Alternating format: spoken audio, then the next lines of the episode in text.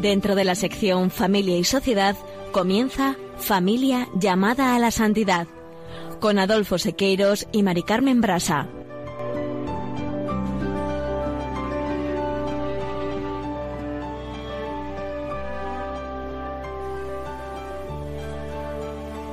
Muy buenos días, queridos oyentes de Radio María y Familia Radio María. Bienvenidos un lunes más al programa Familia Llamada a la Santidad.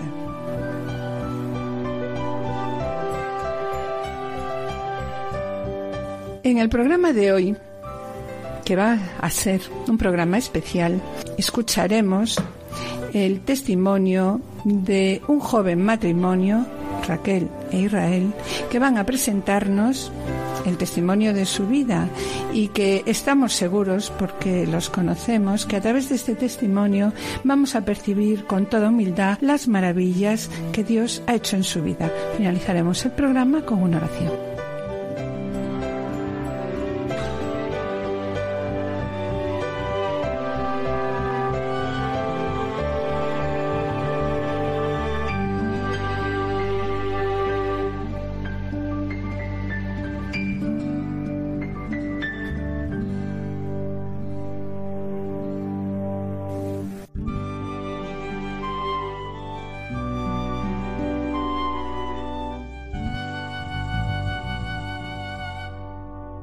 La alegría del amor que se vive en las familias es también el júbilo de la Iglesia. A pesar de las numerosas señales de crisis del matrimonio, el deseo de la familia permanece vivo, vivo especialmente entre los jóvenes, y esto motiva a la Iglesia. Así es, mis queridos oyentes, cómo empieza la exhortación postsinodal Amoris Laetitia sobre el amor en la familia. En el programa del día de hoy, dado el testimonio tan amplio que vamos a recibir luego, eh, nos vamos a centrar simplemente en la labor preventiva que el Papa Francisco reafirma con tanta fuerza cuando dice que, para evitar cualquier interpretación desviada, recuerdo que de ninguna manera la Iglesia debe renunciar a proponer el ideal pleno del matrimonio, el proyecto de Dios en toda su grandeza. Sí, y a continuación destaca lo siguiente. Es preciso alentar a los jóvenes bautizados a no dudar ante la riqueza que el sacramento del matrimonio procura a sus proyectos de amor, con la fuerza del sostén que reciben de la gracia de Cristo y de la posibilidad de participación plena en la vida de la Iglesia. La tibieza, cualquier forma de relativismo o un excesivo respeto a la hora de proponerlo sería una falta de fidelidad al Evangelio, y también una falta de amor de la Iglesia hacia los mismos jóvenes. Comprender las situaciones excepcionales nunca implica ocultar la luz del ideal más pleno, ni proponer menos que lo que Jesús ofrece al ser humano.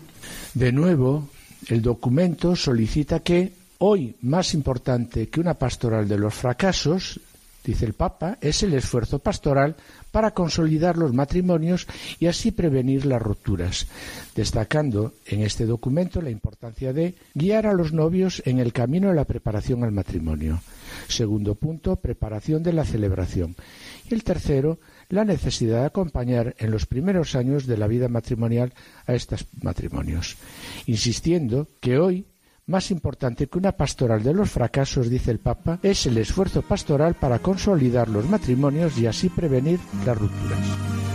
Siguiendo con la necesidad de prevención que plantea la Amoris Laetitia, en el programa del día de hoy contamos con un testimonio muy especial. No os lo perdáis y permaneced a la escucha.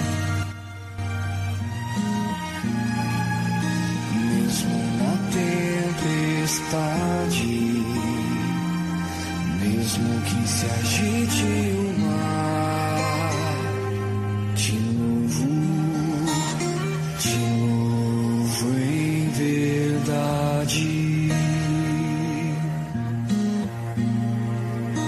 Mesmo longe dos meus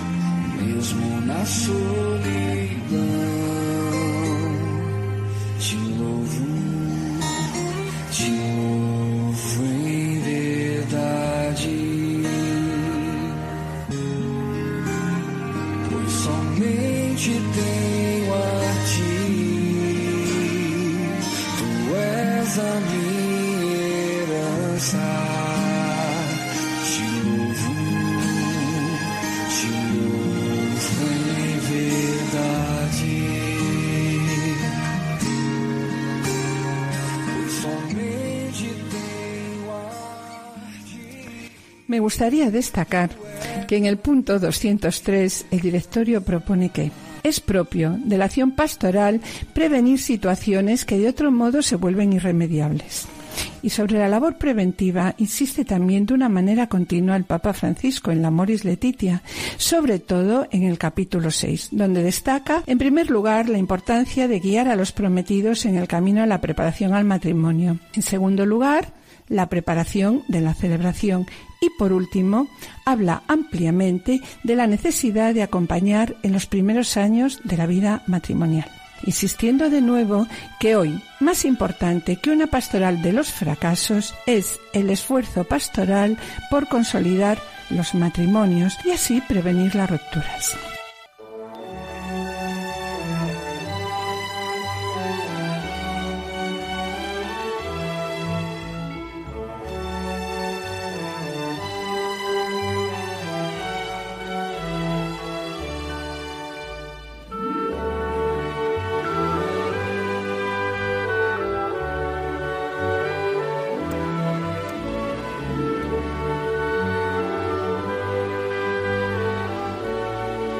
Y sobre esto es de lo que queremos hablar hoy con nuestros invitados. En el programa del día de hoy contamos con un testimonio que pensamos va a impresionaros. Y a través de él vemos la importancia de la oración, la importancia del testimonio de otros matrimonios mayores, la ayuda de la gracia y la ayuda también de la pequeña comunidad del equipo en el que viven su fe. Paso ya, sin más dilaciones, a presentaros. A presentaros a Raquel, a Israel y a José. José es un bebé de nueve meses y que en algún momento quizá podamos escucharle porque está aquí a nuestro lado calladito. Bien, Raquel e Israel son un matrimonio, un joven matrimonio que nos ha cautivado, que nos ha cautivado por su sinceridad y profundidad en los valores evangélicos y también con los que nos, con los que nos reunimos, Adolfo y yo, de una manera periódica y a los que tenemos un especial cariño. Hola Israel.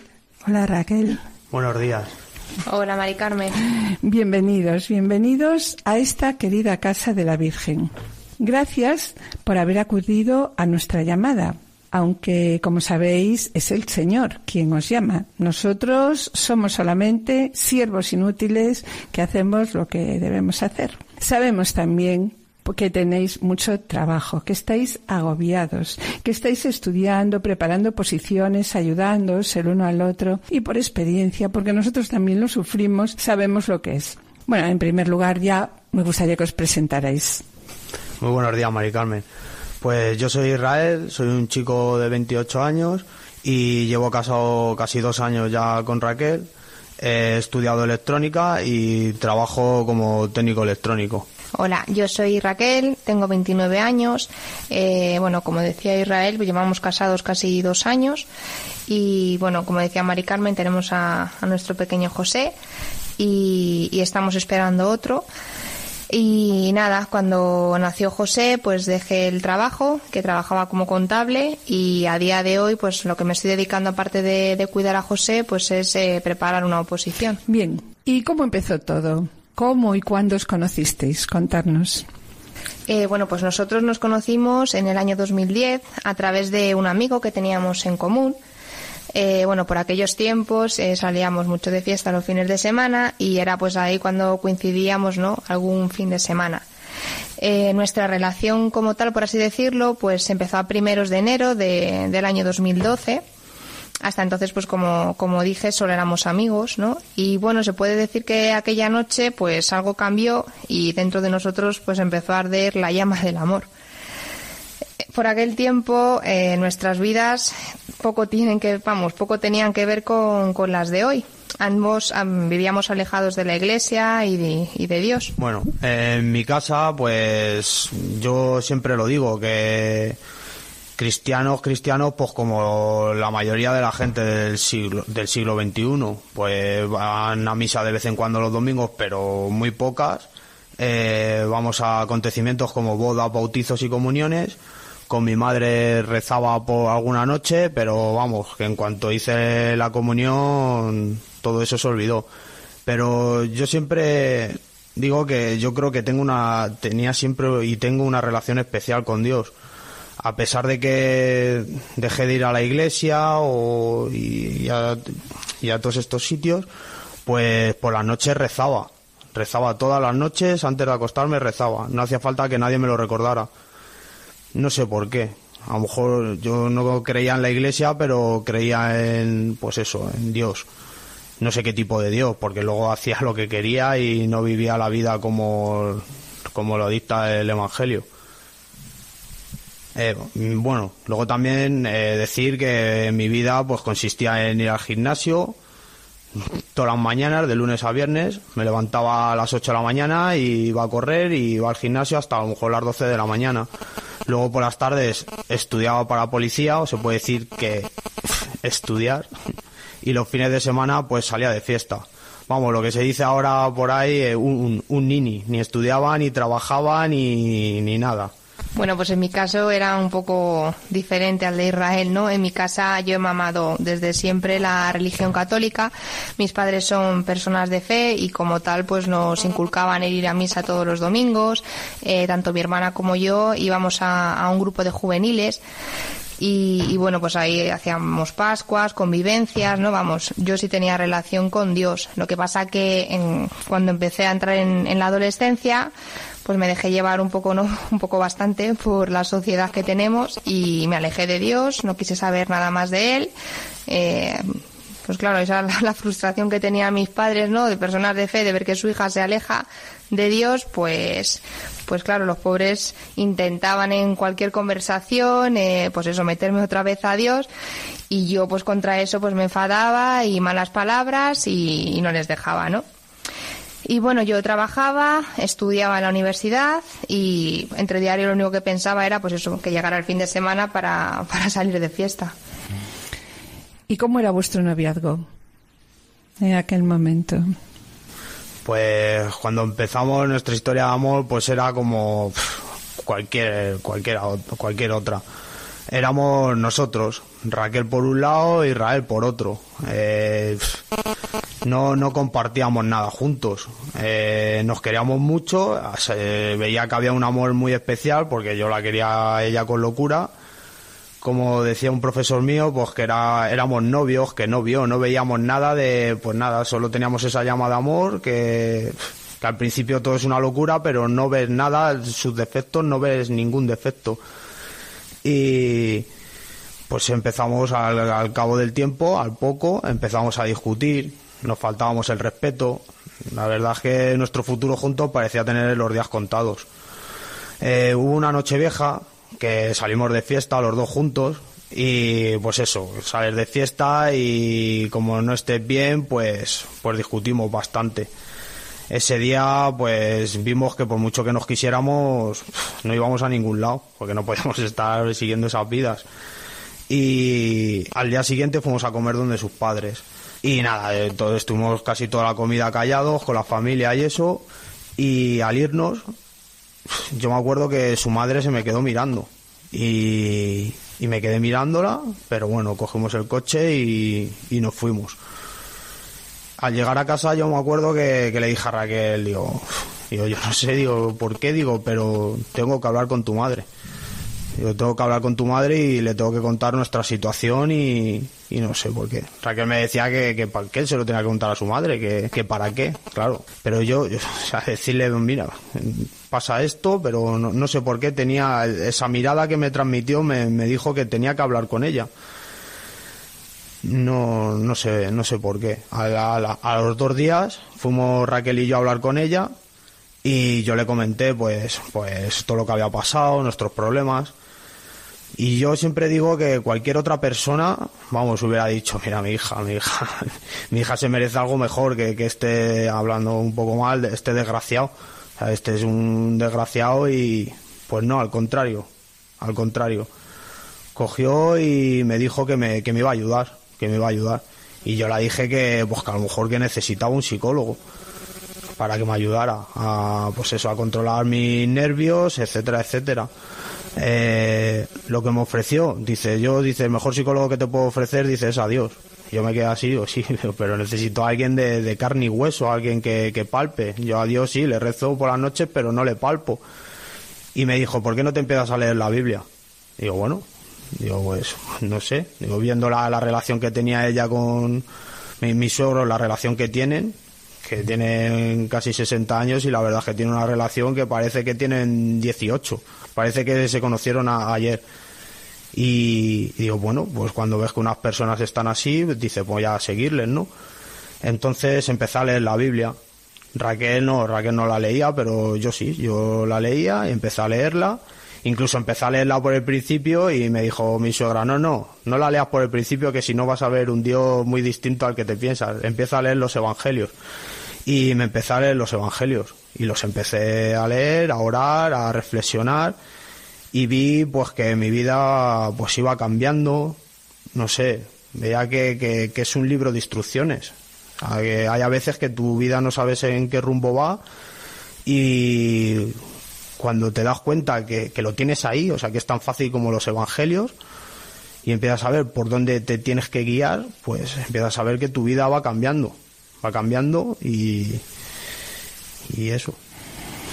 Y en ese tiempo que me contabais, ¿qué otra ayuda recibisteis y que también cambió vuestra vida? Bueno, pues añadir simplemente a lo que comentaba antes Israel, que bueno, cuando yo vi que él, que él iba cambiando, porque es cierto que yo al principio no quería saber nada y, y no quería leer la Biblia, al ver cómo él iba cambiando, pues al final me subí al carro yo también y también fui leyendo la Biblia yo también. Entonces, bueno, me, me dices que, que qué ayuda, ¿no?, recibimos que cambiara nuestra vida. Pues pues nosotros... Eh, además, al... además de esta, además de las palabras de tu madre y además, además del de Señor en vuestra vida, sí, y a partir pues, de ahí.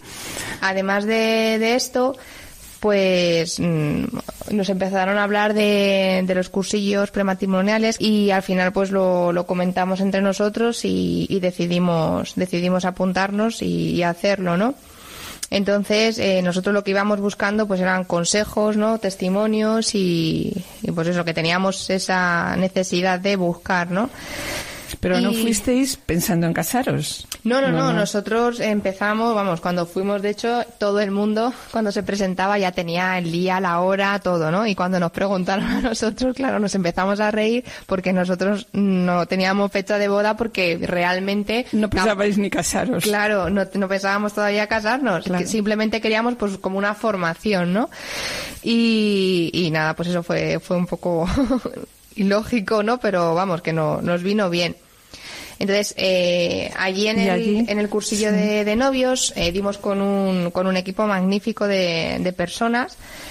Eh, claro, nosotros, las personas a las que estábamos acostumbrados a, a conocer, pues imagínate, ¿no?, en los ambientes que nosotros alternábamos, pues poco tiene que, que ver con, con las personas que nos encontramos allí.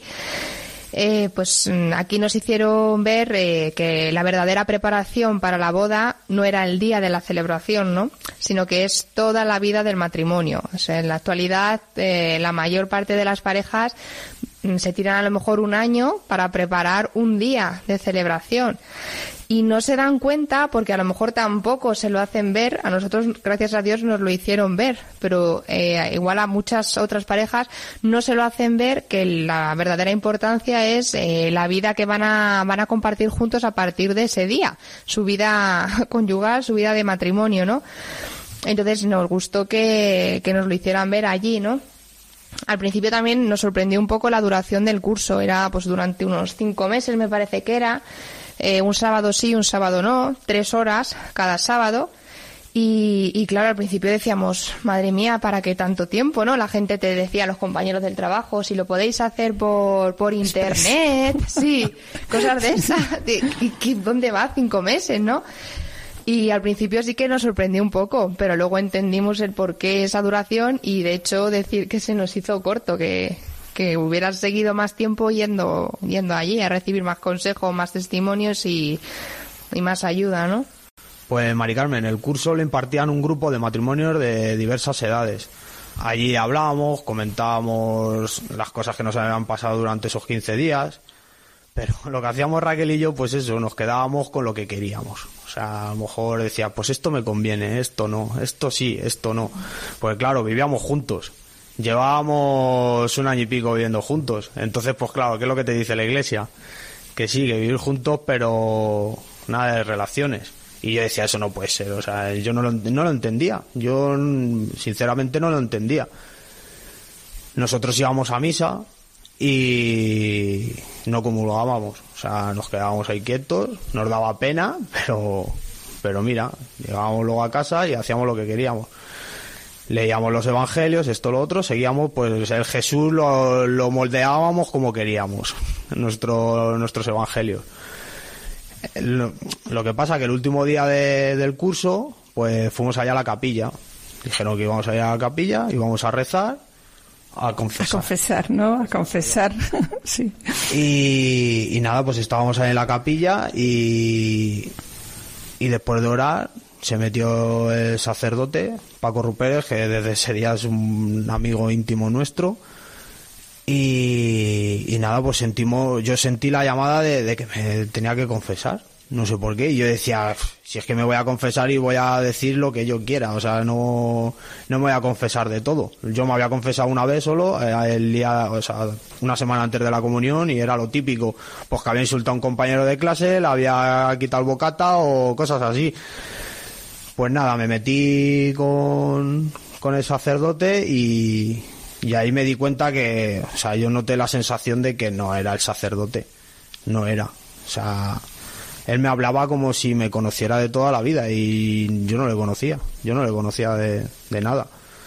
Me empezó a preguntar y yo le empecé pues a pedir perdón, pues todos los años, todo lo que había tirado a la basura, todo lo que había tratado mal a mis padres, porque también confesar pues que, claro, que si yo... iba al gimnasio, eh, estudiaba y salía de fiesta, de algún sitio tenía que salir el dinero para salir de fiesta. Pues pues eso, yo por de vez en cuando pues les cogía dinero a mis padres sin su permiso. Y pues todo eso, pues yo pedí perdón y la verdad es que me quité un gran peso de encima. Yo creo que muchas de las discusiones que tenía con Raquel era del malestar, del malestar que tenía yo por dentro. Interior. Interior, el malestar que tenía yo interior, pues ahí me, me quité una mochila de, de cien mil kilos que tenía, que había tenido durante años. Y luego ya, ya que estaba ahí, pues me vine arriba y, y quería pedir perdón también, pues por haber tenido relaciones con Raquel sin haberme casado. Y ahí ya, bueno, exploté de, de a llorar, a llorar. Y nada más terminar, pues Paco Rupérez, pero que no era Paco, era, era el mismísimo Jesús, pues me abracé con él y cuando salí, salí, o sea, como si como si fuera, o sea, no, no tuviera peso, o sea, como si estuviera volando. Al día siguiente fui a misa y, y comulgué. Y esa vez yo creo que, o sea, no he vuelto a comulgar como ese día. O sea, porque claro, luego ya poco a poco, pues semana a semana, pues siempre cometo algún error, esto, lo otro. Me, me confieso, pero claro, siempre cometo alguna. Pero es que yo creo que como ese día no he ido tan limpio a la, a la misa. Y vamos, fue, fue espectacular. Bueno, pues aquel día, cuando salió Israel de la, de la confesión, pues entré yo, ¿no? Yo tampoco lo tenía, lo tenía muy claro, era como una parte, pues como contaba él, ¿no? Como por una parte sí, porque estar los domingos en misa y no poder comulgar, pues, pues, pues eso, ¿no? Como que no se llevaba bien. Pero, pero claro, eh, por otro lado, yo tenía relaciones con, con quien no era mi marido todavía y eso que lo ibas a seguir haciendo o no, porque... de nada sirve confesarte si luego vas a seguir por el mismo camino, ¿no? Entonces, bueno, pues al final ya, ya digo que entré y hice pues una, una confesión general. Yo no me había confesado solo una vez, sino que yo, como en años anteriores en mi vida, sí que tuve relación con Dios, pues sí que me había confesado más veces, pero claro, desde la última había llovido ya un montón de años, ¿no? Entonces, eh, pues nada, yo también rompí a llorar con, con nuestro amigo Paco, ¿no? Ya... Y, y nada, fue muy muy especial, o sea, sentí algo muy parecido a Israel, que me quité pues un peso de encima muy grande y, y sentí eso, ¿no? Pues que Dios me perdonaba y que me acogía de nuevo, ¿no? O sea, es que, no sé, Israel a lo mejor mmm, habrá hecho cosas, ¿no? Pero, jolín, que yo tuve ahí a Dios toda la vida y de buenas a primeras le dejé de lado, le negué, le... ¿no? Y, jolín, eso es duro, ¿no? Y ver que, que eso él no te lo tiene en cuenta, ¿no? Que te lo, te lo perdona y que te acoge otra vez, pues, pues no sé, me conmovió mucho por dentro, ¿no? Y, y nada, pues decir que, claro, a mí Paco, cuando yo acabé mi confesión, eh, me dijo que, que tenía que hablar con mis padres, ¿no? Porque mis padres, yo les había hecho mucho daño y Dios me perdonaba, pero yo tenía que ir a pedir, a recibir su perdón, ¿no? Entonces, pues a los pocos días fui, fui a casa de mis padres yo sola, me senté con ellos en el salón y pues rompí a llorar, les pedí perdón, fue un momento pues muy emotivo, ¿no? Y pues vamos, los dos me abrazaron como hacía años que no me abrazaban por por mí, ¿no? Porque yo pues rechazaba mucho, mucho y, y fue pues un momento muy, muy especial, ¿no? Y bueno, ahí todos ahí casi llorando. Y mi padre se fue un momento y volvió y trajo un, un papel ya súper pasado de tiempo, ya que se veía que estaba eso más pasado, y, y ya con su con su letra, ¿no? Pues era una oración que él hacía a Dios, ¿no? De que pues que pedía porque su hija Raquel, ¿no?, volviera otra vez a estar del lado de Dios, que volviera a recuperar su sonrisa, que volviera a ser, ¿no? Pues pues así, ¿no? Muy eso. Y de, de ese papel le había hecho una fotocopia a mi madre, de tal modo que, que lo leyeran, lo oraran, ¿no? Y lo pidieran al Señor los dos, todos los días. Porque decían que, claro, que tantos años pidiéndolo por separado, ¿no? Que, que claro, que, que Jesús decía que cuando dos o más, ¿no?, pedís una cosa, pues que el Padre no te lo, te lo dará. Y entonces, claro, mi padre decía, es que tiene que ser igual, con puntos, comas y todo, ¿no? Y entonces, pues los dos rezaban lo mismo, ¿no? Y, y fue, pues, una, vamos, para mí fue súper, súper especial, ¿no? Ese, ese momento. Y, y nada, pues, bueno, después de la, de la confesión de los dos, pues ya fuimos, pues, todo el camino en el coche, pues eso, ¿no? En nuestra pompa y... y hablando, pues, eso, que teníamos que cambiar algo, algo importante había que cambiar, ¿no?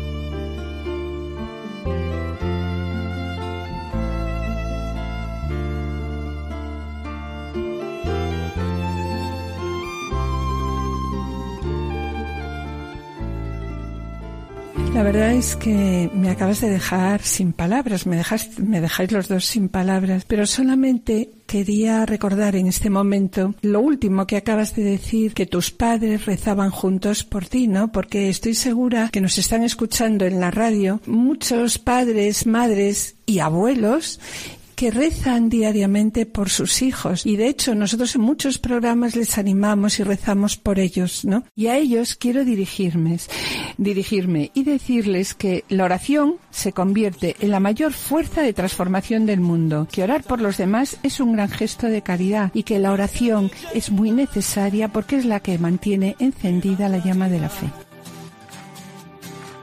No puedo parar.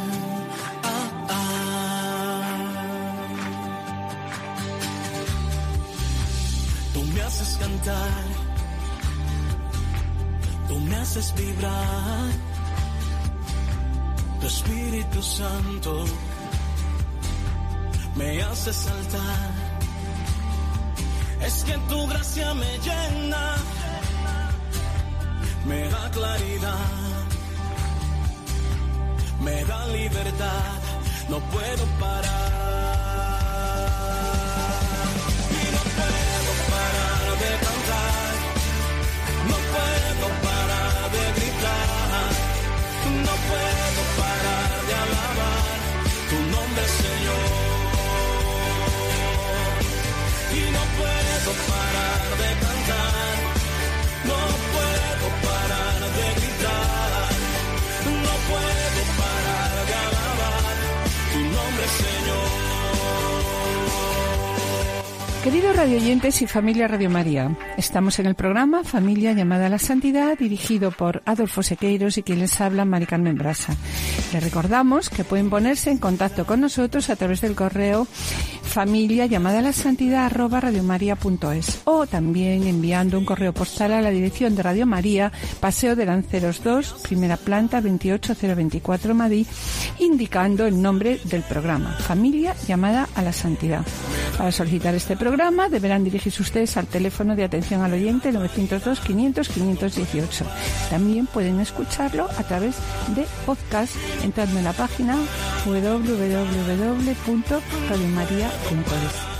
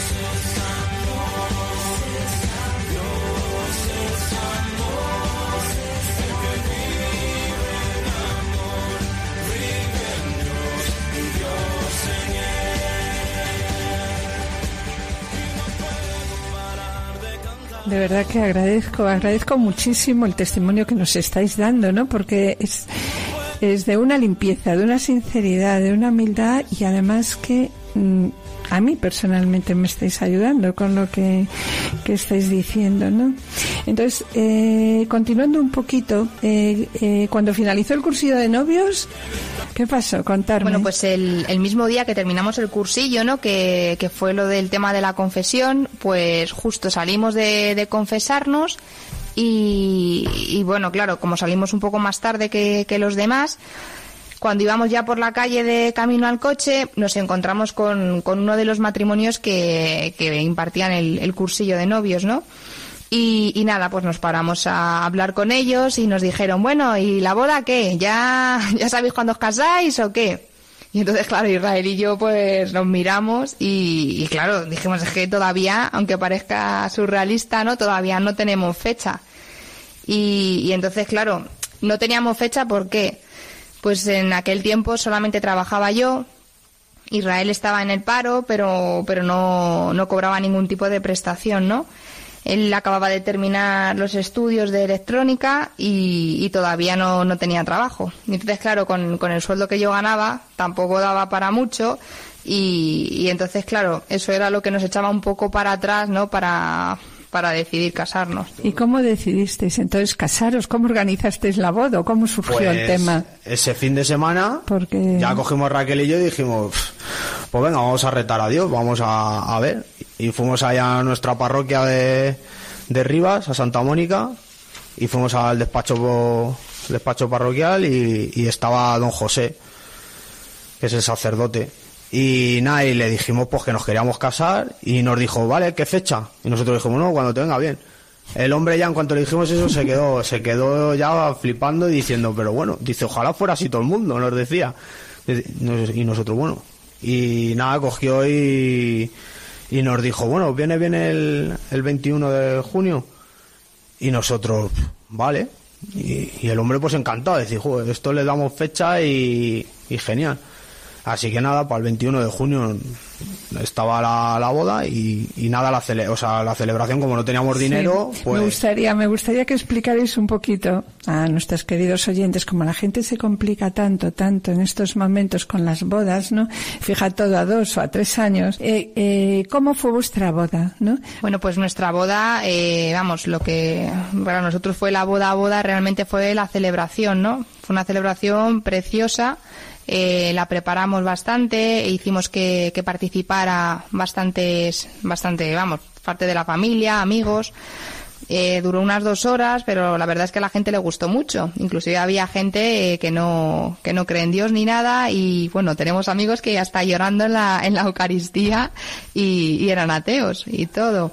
Así que, bueno, de hecho, eh, uno de ellos era la primera vez que entraba en una iglesia y estaba llorando como un magdaleno, el pobrecito mío. Así que, y nada, luego también eh, el coro eh, estuvo muy bien. Vinieron personas que conocíamos y personas que no conocíamos, como es el caso de, de, de tu hijo Pablo. El momento de recibir el sacramento también fue fue increíble, vamos. Lo recordamos los dos con, vamos, de forma muy especial y con mucho mucho cariño, ¿no?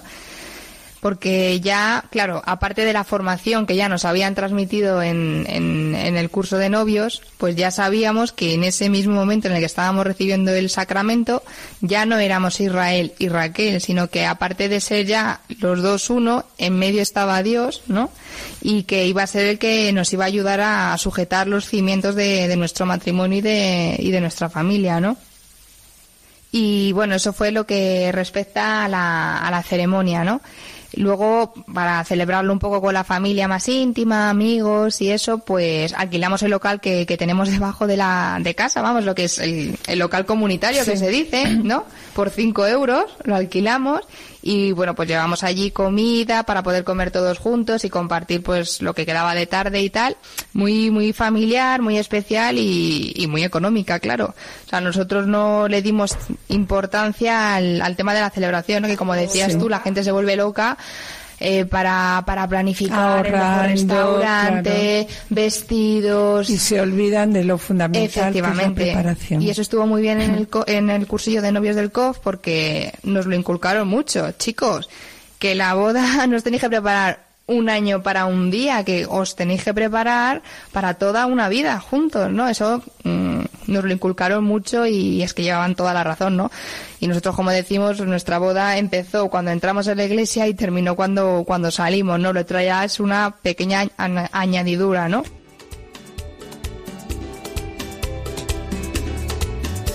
Ella va a su grupo de oración, montada en un maquinón, yo en un taxi verde o amarillo. Ella ha viajado el mundo entero, tiene en zapatos nuevos, lo mismo que debo en el colmado.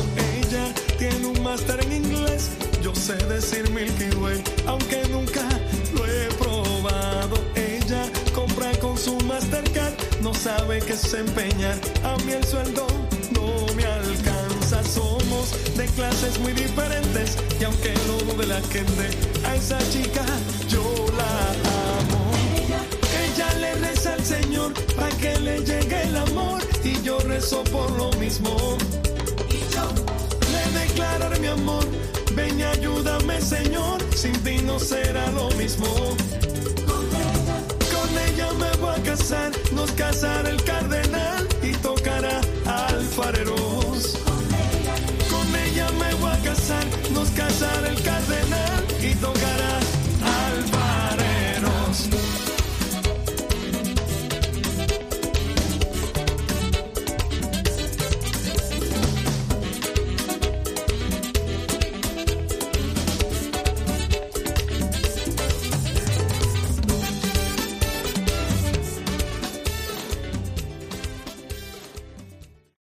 Me gustaría preguntaros ahora, ¿qué sucedió con el trabajo? Cuando me llamaron para la entrevista, fui pues muy ilusionado, pero a la vez pues nervioso, porque claro, me la estaba jugando muchísimo. Y nada, me, me hicieron una serie de pruebas, unos psicotécnicos, unos test de personalidad, bueno, bastantes pruebas. Y luego a lo último pues me hicieron un, una entrevista con, el, con uno de los gerentes de la empresa. Y bueno, me hizo muchísimas preguntas, pero una de ellas me acuerdo que me dijo que que qué que, que, que le podía decir yo para saber si yo era buena persona. Y yo, claro, me quedé así, lo primero que se me vino a la cabeza, le dije, bueno, digo, pues es que soy medianamente católico. Y yo, cuando lo dije, nada más decirlo, digo, madre mía, digo, como sea, digo, como sea una persona de estas muy atea, digo, digo, la ha liado, digo, la ha liado ya. Ya, me quedo sin trabajo. Digo, me quedo sin trabajo. Y nada, cogió el hombre, se me quedó mirando, sonri- se empezó a sonreír y dice, ya, dice, bueno, dice, eso está muy bien, dice, pero, dice, ¿qué es lo que me quieres decir con eso? Y le dije, bueno, digo, pues que aparte de responderle a usted, cuando usted se dé la vuelta, digo, pues tengo que responder al de arriba. Digo, así que puede, yo creo que medianamente puede confiar en mí. Cogió el hombre, se levantó de la silla, me dio la mano y me dijo que le había gustado mucho. Y bueno, mmm, me fui y a las dos horas o por ahí me llamaron y me habían contratado. Por eso diariamente tenemos que pedir fe. Bueno, pues nosotros eh, al casarnos empezamos a echar de menos pues las charlas, las reuniones, ¿no? de, que habíamos tenido durante el curso de novios, ¿no? Y entonces pues ya empezamos a preguntar que, que a qué nos podíamos apuntar para, para seguir nuestro camino de fe, ¿no? Y no, no pararlo, ¿no? Porque también nos comentaban que pues que teníamos el, el peligro ese, ¿no? Por así decirlo, de ahora ya os pensáis que lo sabéis todo, empezáis a rodar y estáis aquí en X tiempo con, con problemas, ¿no? En terapia. Entonces, pues pues antes de que de que pasara eso, desde el principio, pues queríamos ir haciendo un pues un camino, un itinerario, ¿no? Un itinerario. Entonces, bueno, pues de, de lo que nos hablaron fue de, de un grupo de matrimonios del C O F y, y nada, nos comentaban pues eso, ¿no? Que se reunían una vez al mes y, y eso, ¿no? Entonces, al final, pues decidimos decidimos ir, empezamos a ir. Y, y la verdad es que nos vino nos vino muy bien porque pues todas las parejas que estaban ahí habían pasado previamente por, por, terapia. por terapia del claro, C O F. Claro, Entonces, claro, eran problemas que, o sea, eran personas, perdón, matrimonios que ya habían tenido pues problemas, problemas hasta el punto de que se iban a, lo iban a dejar. Y gracias a estas terapias pues siguieron adelante, ¿no? Y para evitar volver a entrar en crisis y seguir bien, pues pues continuaban con este camino, ¿no? Viéndose una vez al mes y tal. Entonces nosotros pues nos sirvió para abrir los ojos, ¿no? A los posibles problemas, crisis que, que nos podríamos ir encontrando. Tener. Claro. Entonces pues nos, nos dieron una serie de pautas, consejos para, para seguir como matrimonio nuestra vida espiritual y, y de este modo pues seguir cerca cerca de Dios, ¿no? Al cabo del tiempo, pues eh, otro matrimonio nos aconsejó que, que quizá encajaríamos mejor en un, en un grupo de E N S. Y, y al final, después de meditarlo los dos, pues decidimos dejar el, el antiguo grupo del C O F, ¿no? Con, con un poco de pena, porque ya ahí, claro, teníamos ya amigos. Amistad y claro, compartías fe y claro, amistad. Y habías compartido pues fe, un poco tu vida y tal, ¿no? Y te daba un poco de, claro, de pena dejarlos, ¿no? Pues, pues con eso pues al final empezamos nuestra nuestra experiencia en, en equipos. ¿Y qué son los E N S? ¿Qué decías? ¿Los E N S? Los E N S, claro, yo también. Pues a ver, los E N S corresponde a las siglas del movimiento Equipos de Nuestra Señora. Y, y bueno, es un equipo de, de Nuestra Señora, pues está formado por, por cinco matrimonios y un sacerdote.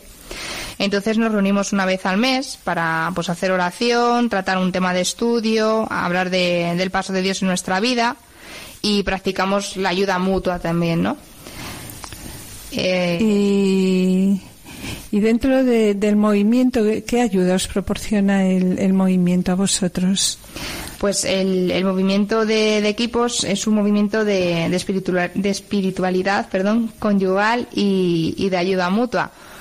Entonces, eh, bueno, pues como, como decíamos, nos reunimos de una vez al mes y, y nada, pues nos comprometemos a hacer por un lado oración personal, por otra hacemos también una oración conyugal, es decir, siempre en pareja, ¿no? Tenemos que tener un tiempo de, de oración en pareja. Hacemos oración familiar, pues donde integres también pues a los niños, ¿no? Es decir, tienes que haber momentos de oración para todo, ¿no? Personal, eh, de matrimonio y de familia, ¿no? Es importante, ¿no? Cuidar, cuidar las tres. Y luego aparte también una cosa que nos ayuda mucho es hacer una, una sentada, ¿no? Que consiste pues en hacer un diálogo que no es avasallar al otro ni echar en cara al otro, sino que partes, bueno, para que os hagáis una idea, se parte haciendo una oración, ¿no? Poniéndote en manos o sea, de Dios. Es un diálogo, diálogo en presencia de Dios. Exacto. Eh, presencia se mete Dios, Dios en medio, le dejas que se cuele para que amansa las fieras, por así decirlo. Empezamos, bueno, continuamos dando dándonos gracias el uno al otro, también para... Por pues lo eso. bueno. Por Empezamos lo bueno. por lo bueno y luego ya vamos eh, pues poco a poco, ¿no? Viendo qué cosas hay que mejorar, qué cosas no te han gustado. Lo bueno de hacer una sentada es que, como metes a Dios, no es en el momento del calentón, porque claro, cuando a ti el otro te está haciendo algo que no te gusta, pues siempre tiendes a, en el momento del calentón, pues ir a malas, ¿no? Y al final, en vez de solucionarse ese... Se empeora. Va a peor. Se bueno, empeora, pasa a todos cuando lo hacemos así, que todos lo sabemos, ¿no? Lo que es. Entonces, pues, eh, pues vamos, fruto de ese diálogo, ¿no? Va a surgir la necesidad de, de ser mejores, porque al final, claro, siempre nos decimos, bueno, pues para que esto no pase o para que vayamos a mejor, ¿qué tenemos que hacer? ¿Qué hay que arreglar? ¿Qué es lo que no hay que hacer? ¿Qué me tengo que poner como propósito, no? Para, para mejorar y...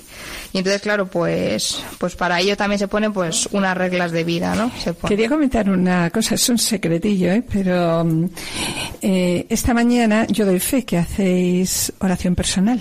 Porque esta mañana a las seis veintiséis de la madrugada, ¿eh? seis veintiséis de la madrugada, mis queridos radioyentes, recibí un WhatsApp de Israel. Eh, les habíamos pedido la entrevista, eh, o sea, que nos dieran un pequeño testimonio, o un testimonio sobre su vida, que como veis es un gran testimonio, ¿no? Y, y bueno, estaban agobiados con el tiempo. Y entonces, bueno, pues yo la verdad ayer por la noche les dije tranquilidad, el Señor no nos pide más de lo que podemos hacer, tranquilidad, la dejamos para otro momento. Y esta mañana, Israel, ¿qué pasó? Cuando me mandaste el WhatsApp a las seis y veinte de la mañana. Pues a las seis y veinte... Que ¿a qué hora empieza la oración entonces? Claro, ¿a qué hora? Nos levantamos a las seis menos diez. Y eh, bueno, y, y no es porque tenga, no vaya a tener, o sea, tenga que coger tráfico para ir al trabajo, ¿no? Porque es que además de que Dios me dio un trabajo, me lo dio a siete minutos de casa. Bueno, eso es un regalo en Madrid, ¿eh? O sea, que lo tengo en la otra punta de casa, o sea, al lado de casa. Y lo que pasa es que me levanto antes... Para, para orar, porque antes oraba por la noche, pero vi que no me no me estaba viniendo bien, vi, veía que estaba ya fatigado del día. Y te entraba sueño. Y me entraba sueño y ya no sueño, que no me enteraba bien y no me daba fruto. Entonces me aconsejaron que empezara a orar por la mañana, entonces me lo propuse y me levantó pues eso, a las seis menos diez de la mañana y Raquel mientras hace el desayuno... Pues yo cojo, me voy con mi Biblia al comedor y me pongo a orar. Y así pues, además de alimentarlo, gracias a Raquel, con el desayuno mi estómago, con la Biblia alimento tu alma. Mi alma. Y la verdad es que me va bastante bien. Y da la casualidad de que empiezo a leer y, y resulta pues que cojo la, la lectura de... Del día. Del día. Entonces claro, yo cuando he leído eso he dicho, uf, claro, tengo que sacar tiempo, tengo que... que ir a Radio María con Raquel y tengo que por lo menos contar nuestro testimonio a ver si podemos ayudar a alguien y dar la palabra de Dios, no quedárnoslo solo para nosotros. Sí, bueno, pues esto es lo que queríamos comentaros también, ¿no? Y yo creo que ya me da pena, ¿no? Me da pena finalizar este testimonio porque realmente es muy rico. ¿Quieres añadir algo más? ¿Qué más queréis decirnos? Bueno, añadir, por supuesto, ¿no? Que, que falta hablar de, de los frutos de nuestro matrimonio, ¿no? Bueno, decir que, que nada, al poco de, de casarnos, al muy poquito, eh, nos quedamos embarazados. Lo que pasa que ese bebé pues no, no llegó a nacer, ¿no? Entonces, bueno, eh, sabemos que ahora tenemos un angelito, ¿no? En el cielo que, que nos cuida y que vela por nuestro amor, ¿no? También, que tenemos que ser conscientes también, ¿no? De, de eso, de, yo, vamos, nosotros lo vemos así por lo menos, que... que él está ahí para, para cuidar nuestro amor, ¿no? Como que esa fue su, su misión, no sé. Eh, y bueno, eh, al poco tiempo, pues no, nos volvimos a quedar embarazados. Esta vez sí llegó a término. y, y vamos, es el mayor regalo que, que nos ha podido hacer Dios. Estamos encantados con él, es un, un amor de niño, ese sí que es santo, por lo menos hasta, hasta ahora, ¿no? Se llama, vamos, se llama José, como ya lo habías presentado, ¿no? Y, y nada, pues eh, en este mismo momento estamos... Estamos esperando otro otro bebé, estamos de dieciséis semanas y nada, pues comentar eso, que le esperamos con, con mucha ilusión con y, y eso. Tenemos que finalizar y la verdad, como comentábamos antes, nos da mucha pena, pero simplemente me gustaría comentar lo siguiente. De todo lo que acabáis de decir, quiero destacar que vuestra vida cambió. ¿Y cuándo cambió vuestra vida? Bueno, en primer lugar, destacar la oración de vuestros padres y, y después también El, el acercamiento que tuvo tu madre a, a Israel, ¿no? Cu- sobre todo cuando ella te propuso acudir a Dios, porque muchas veces, y eso que nos lo piden los papas, no proponer, proponer a Dios, pero a veces no nos atrevemos a las personas que tenemos cerca proponerle a Dios, porque un poco por miramientos, como decíais antes, ¿no? Y también cuando cambió vuestra vida, pues cuando decidisteis iniciar los cursillos prematrimoniales, cuando descubristeis sobre todo el sacramento también de la penitencia, descubristeis la misericordia de Dios, experimentasteis la ternura y el perdón de Dios. También, bueno, fue para vosotros muy importante el ejemplo de, de todos los matrimonios que os rodeaban, primero de vuestros padres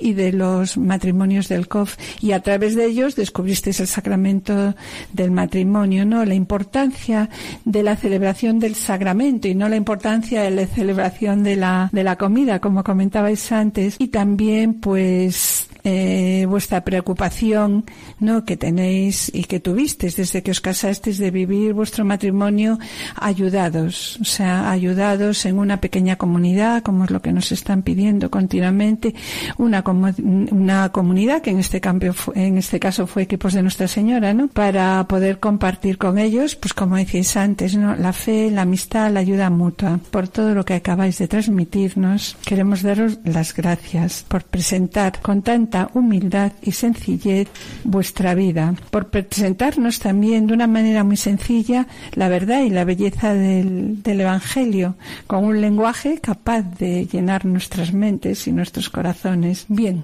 pues esperamos teneros en otro momento, ¿no?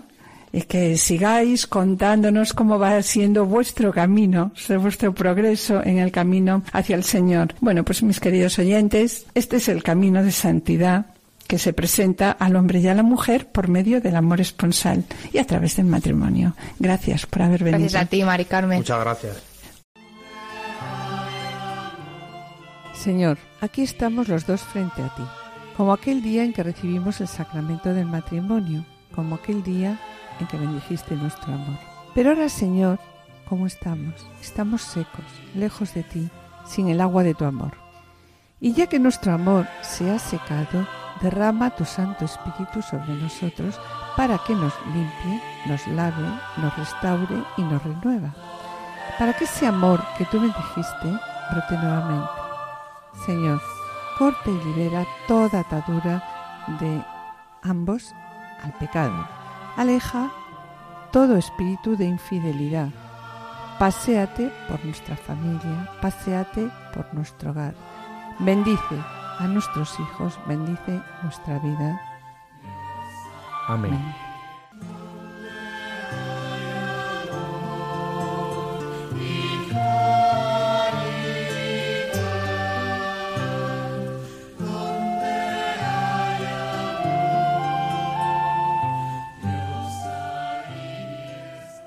Y bien, mis queridos oyentes, como siempre os decimos, con pena tenemos que despedirnos. Agradecemos a los asistentes de control de sonido su colaboración y yo espero seguir con ustedes mañana en el programa Para que tengan vida, que se emite a las once de la mañana con la doctora Silvina. Y esperamos estar de nuevo con ustedes los dos juntos el lunes dentro de dos semanas. Muchas gracias por su atención y hasta la próxima audición. Que el Señor les bendiga. A continuación se presenta la revista diocesana. Permanezcan en la escucha, permanezcan en Radio María.